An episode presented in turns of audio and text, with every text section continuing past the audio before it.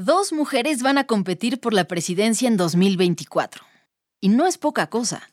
En 200 años, México ha tenido más de 90 presidentes. Y todos han sido hombres. todos han sido hombres.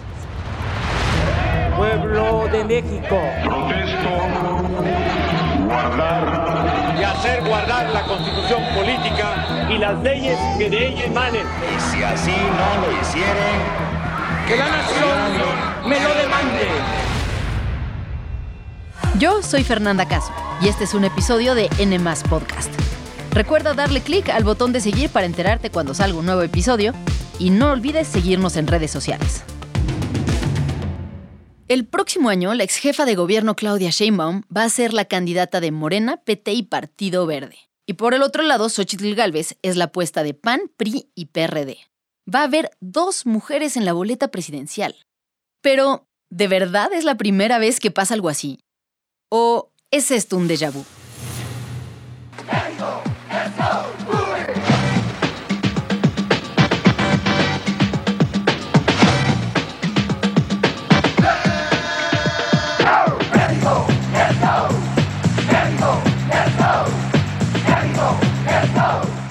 Corría 1994 y los ojos de todo México estaban puestos sobre el Mundial de Fútbol, que por primera vez tenía sede en Estados Unidos. México se alistaba para competir en el Mundial y como de costumbre, la unión y la euforia se desbordaban. Todos querían recuperar el tiempo perdido. Cuatro años antes, México había sido descalificado del Mundial en Italia por meter cachirules en la lista de seleccionados. Volver a competir emocionaba a todos. Y mientras eso sucedía en el terreno deportivo, la arena política no estaba menos movida. Apenas unos meses antes, en el sur del país, había estallado una protesta. Hoy se inició la guerra, la revolución, aquí en la ciudad de San Cristóbal de las Casas Chiapas. Con esta declaración de guerra amaneció México el primero de enero de 1994. Ese día, el Ejército Zapatista de Liberación Nacional, el EZLN, se levantó en armas exigiendo al gobierno la reivindicación de los derechos de los pueblos indígenas, que durante años se habían dejado de lado. El Ejército Zapatista de Liberación Nacional estaba conformado por cuadros de la izquierda radical que habían logrado construir una base social en comunidades indígenas muy pobres de Chiapas. Mientras tanto, a casi 3.000 kilómetros de distancia al norte del país, en una casa en Hermosillo, Sonora, Cecilia Soto celebraba el Año Nuevo con su familia. Cecilia era una de las dos mujeres que competirían por la presidencia de la República ese año.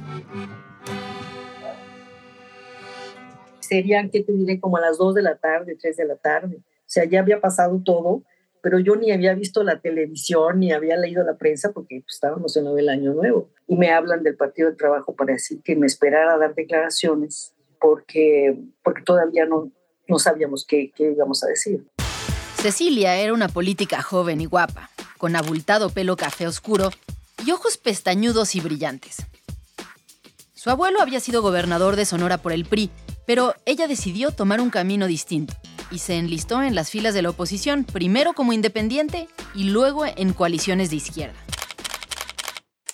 En 1988 apoyó la campaña de Cuauhtémoc Cárdenas y después hizo su carrera como legisladora. Era tan buena en la tribuna que llamó pronto la atención de un partido pequeño, que no era el suyo y que apenas arrancaba. El Partido del Trabajo. Un partido que batallaba para conseguir su registro nacional. El Partido del Trabajo había intentado ganar su registro en 1991 y había fracasado, no había alcanzado el 2.5 que se necesitaba. Entonces, el, Partido del Trabajo me imagino que dijo, necesito algo estrambótico que se note para poder este, ganar el registro. Creo que intentaron tener a un futbolista de candidato y si no es un futbolista, bueno, pues una mujer, ¿no? Eso, eso te da la idea de, de qué tan, tan anormal era el tema.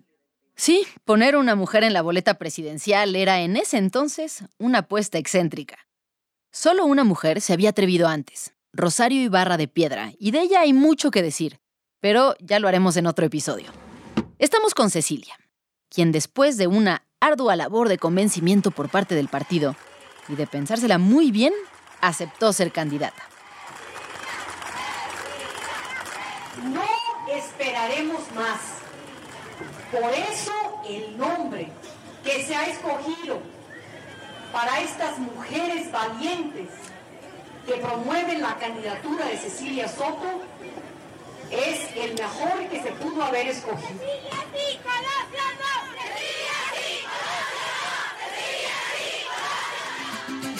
En medio de todo esto, empezaron las campañas y Cecilia se dispuso a recorrer el país, en eventos y entrevistas. Después del PRI, hay mejor vida. ¡Viva el Partido del Trabajo! ¡Viva Cecilia Soto! Sí, era una candidata mujer y el PT la había elegido justo por eso. Pero en ese caótico México de 1994, la agenda feminista no estaba en el centro del debate, ni al centro de su campaña. Una de mis de las cosas de que me arrepiento es que yo no era feminista en esa campaña. Yo era lo que yo llamo mujerista. Es decir, estaba a favor de la mujer. En fin, siempre peleé por ese tipo de cosas, pero no tenía los instrumentos de la visión de género. No sabía cosas tan elementales como a trabajo igual, salario igual.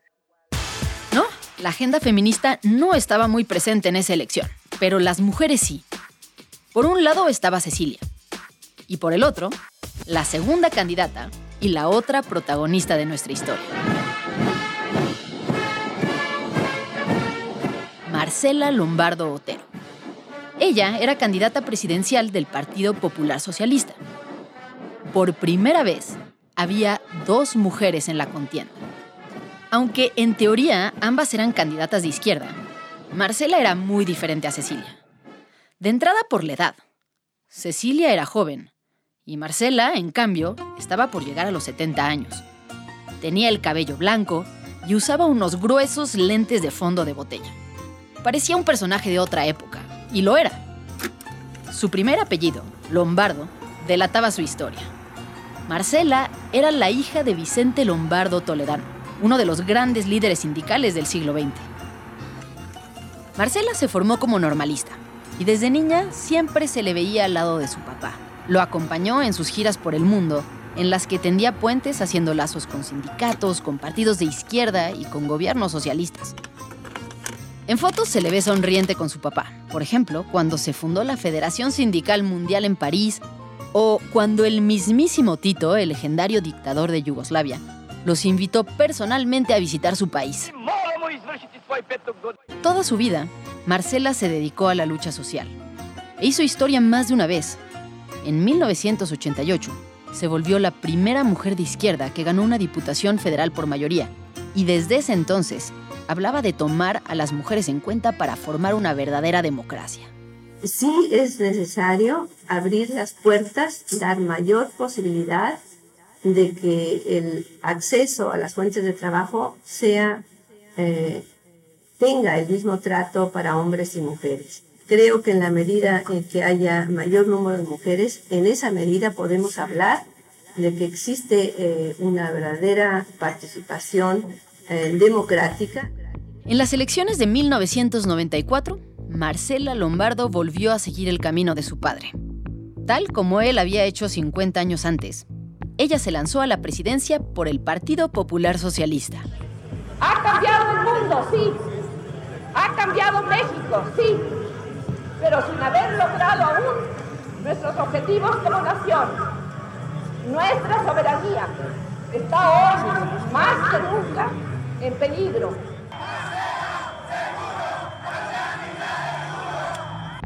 Pero, por más interesante que fuera la presencia de dos mujeres en la contienda, había un hecho innegable.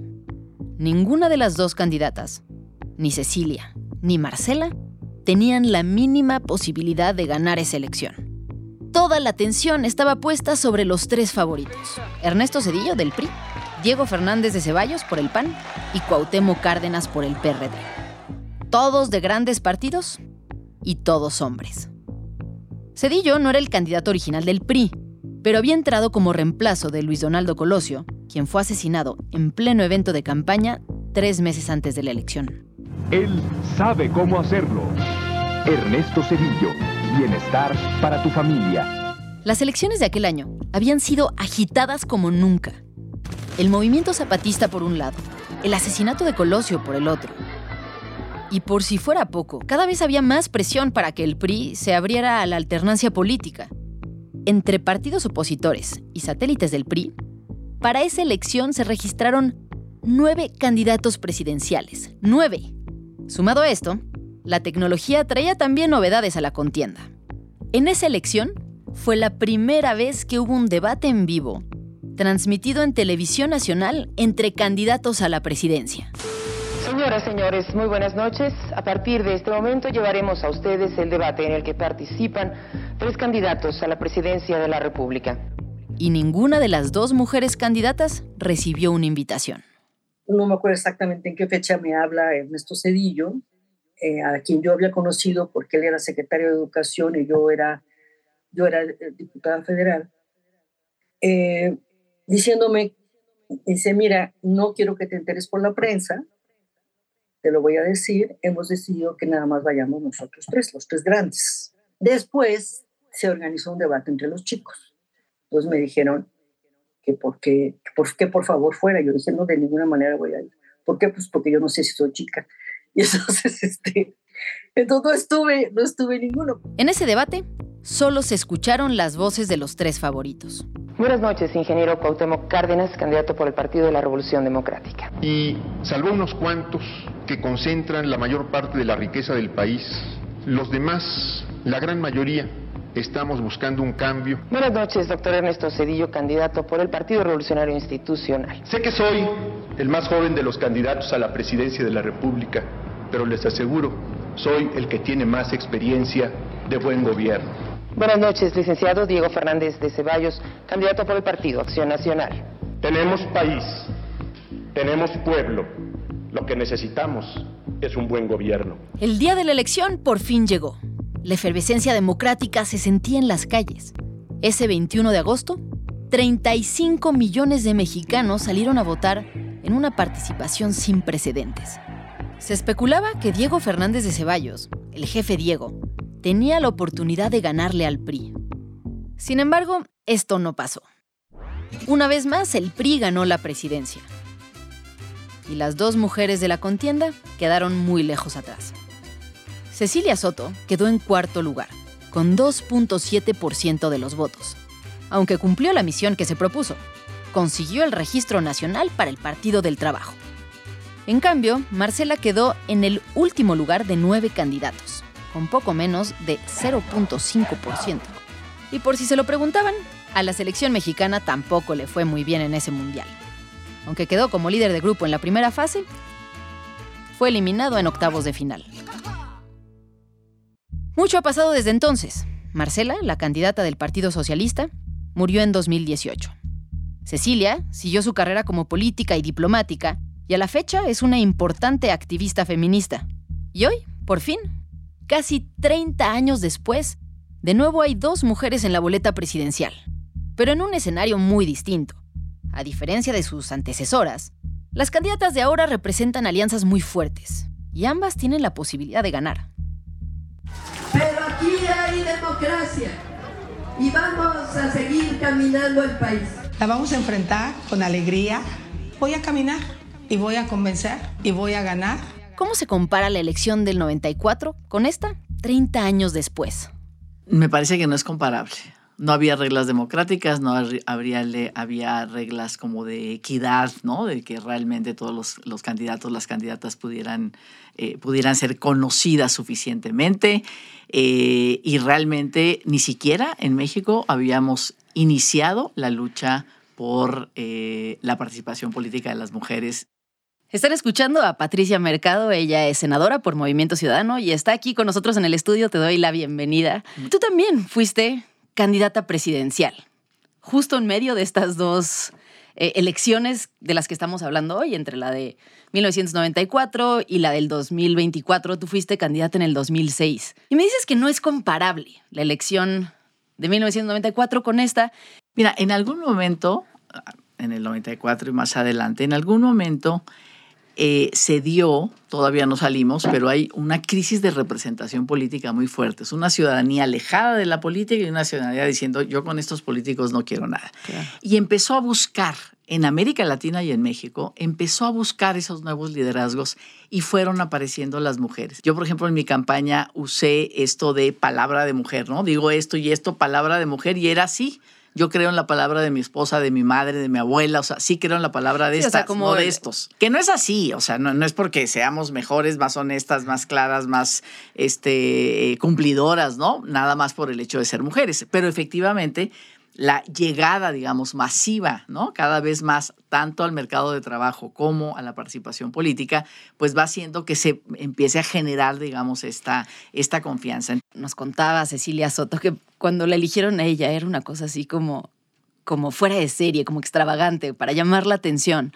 Absolutamente. O sea, en aquel, en, en, aquel momento sí la pregunta de ¿México está preparado para una mujer? era una pregunta pertinente. Y claro, que no estaba preparado. Es decir, el machismo estaba mucho más fuerte y eso, las mujeres no apostaban por otras mujeres, ¿no? Y eso es lo que ha cambiado en este momento. Ahora, cuando tú te lanzaste, sin duda el país ya era otro.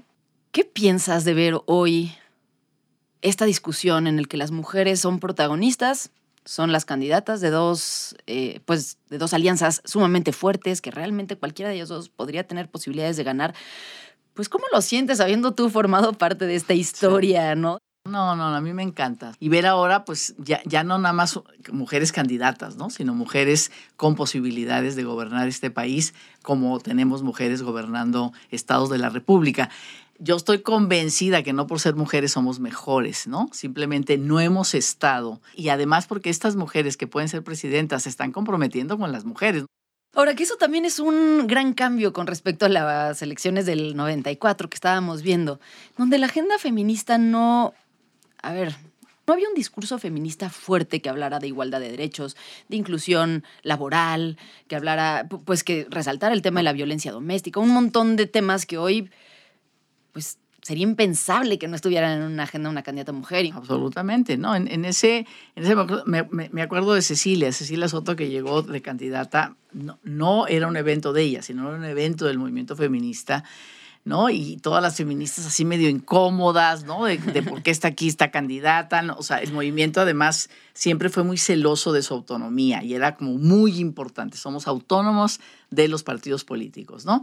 Y uno de los temas era el aborto, ¿no? Sus, Cecilia, yo me acuerdo, somos sonorenses, ¿no? Yo me acuerdo de ver, Cecilia, sobre el tema del aborto tienes que cambiar de posición, tienes, mira, el derecho a decidir. Y ahora es una de las mayores. Con ella. Sí, lo hablé con ella. Ella, ella lo reconoce mucho, que más que decir no quiero es, a ver, ven. ¿No? Nos interesa que tú hables de estas cosas también, que porque las, que te sumes y que por ser candidata a la, a la presidencia. Y tanto ella como Rosario Ibarra, a pesar eh, digamos, a pesar de que no había reglas democráticas de participación, las dos lograron que los partidos que las postularon tuvieran representación parlamentaria. Digamos, no era poca cosa, ¿no? En esta elección en la que había, pues, tanto en juego y, con personajes, ¿no? Como Diego Fernández Ceballos, como Cuauhtémoc Cárdenas y bueno, el candidato del PRI, que siempre iba a tener fuerza, conseguir el cuarto lugar entre nueve candidatos. Ya ahorita de verdad nadie se pregunta, ¿está preparado México para una mujer? Pues está más que preparado, o sea, la está esperando, ¿no? A ver, sucedió hace unos meses esta elección entre Delfina Gómez y Alejandra del Moral, ¿no? Para mí fue como un gran referente. A ver, estamos hablando del estado más poblado del país, pero también hizo una campaña muy rara, porque cuando hay dos mujeres, el género vuelve a no ser el tema, el único tema de discusión, ¿no? O sea, cuando hay una, una mujer en la boleta, se habla sobre el, papel de ser mujer y cómo le va a ser y dónde va a encargar a los hijos y cómo se vistieron. Pero de alguna forma pasó algo mágico en esa elección de gobernatura, de gobernador en el Estado de México, que eso pues ya no fue tema, ¿no? Como eran dos mujeres, eso ya no era tema, ya el tema era la seguridad y el agua y las políticas públicas. La pregunta ya no es, a ver, es una mujer candidata, pues que hable de las mujeres, ¿no? Claro. Y, además de esas cosas de las mujeres, que, en realidad esas cosas son problemas de la vida cotidiana, que es lo que la ciudadanía quiere oír en un político, ¿no? Rosario Ibarra hablaba de su hijo, o sea, mi hijo me lo desaparecieron y tal, y con eso ganó, digamos, la, la votación. Cecilia, ¿no? Cecilia, que es creo que química, algo así, entonces hablaba, hablaba de economía, ¿no? Entonces subía los camiones, y, pero te digo, más bien y, más bien, tanto una como otra se, se alejaban un poco, ya también Marcela Lombardo, digamos, del asunto de la... No me vean como mujer, véanme como una persona que tengo todas las, las propuestas para todos los temas. Y ahora, una candidata que no le hable a las mujeres, perdón, pero va a pasar desapercibida le tienen que hablar a las mujeres, se tienen que comprometer con las mujeres y eso es lo que les pasa a las candidatas en este momento. Y de pronto se piensa como que la presidencia o la candidatura presidencial es el último escalón que se puede, al que se puede llegar en términos de romper techos de cristal. Pero yo justo en estas elecciones me, he cuestionado mucho pues acerca de este concepto porque vemos que alrededor de la candidatura sigue habiendo, eh, o sea, la toma de decisiones de quiénes son los candidatos, de incluso en los grupos de, apoyo, ¿no? Empresariales, eh, los grupos políticos que toman las decisiones, siguen siendo mayoritariamente hombres, ¿no? Entonces digo, bueno, a ver, sí, sí hay candidatas mujeres, pero todavía hay un largo camino por recorrer, Absolutamente. O sea, tienes toda la razón. Lo que decimos es, hemos ganado el lugar, pero no el poder, ¿no? O sea, sí hay todavía, digamos, estos estas posiciones que tienen copados los hombres donde realmente se toman las decisiones. ¿no? Entonces creo que ahí, digamos, decía, hay caminos por recorrer, ¿no? Necesitamos reforzar esas alianzas, incluso alianzas plurales para, este, para realmente acceder al poder. ¿Saben qué? No van a decidir sobre mí ustedes. O me siento en esta mesa o no cuenten conmigo. Punto. Pues ya lo escucharon, que haya dos mujeres en la boleta del 2024 no es un déjà vu, pero tiene curiosas coincidencias con el pasado. Si quieren conocer más sobre la elección de 1994, les dejamos algunas ligas que usamos como referencia en la descripción. Nos escuchamos la próxima semana por acá y no olviden seguir este podcast y seguir a N y N Media en redes sociales.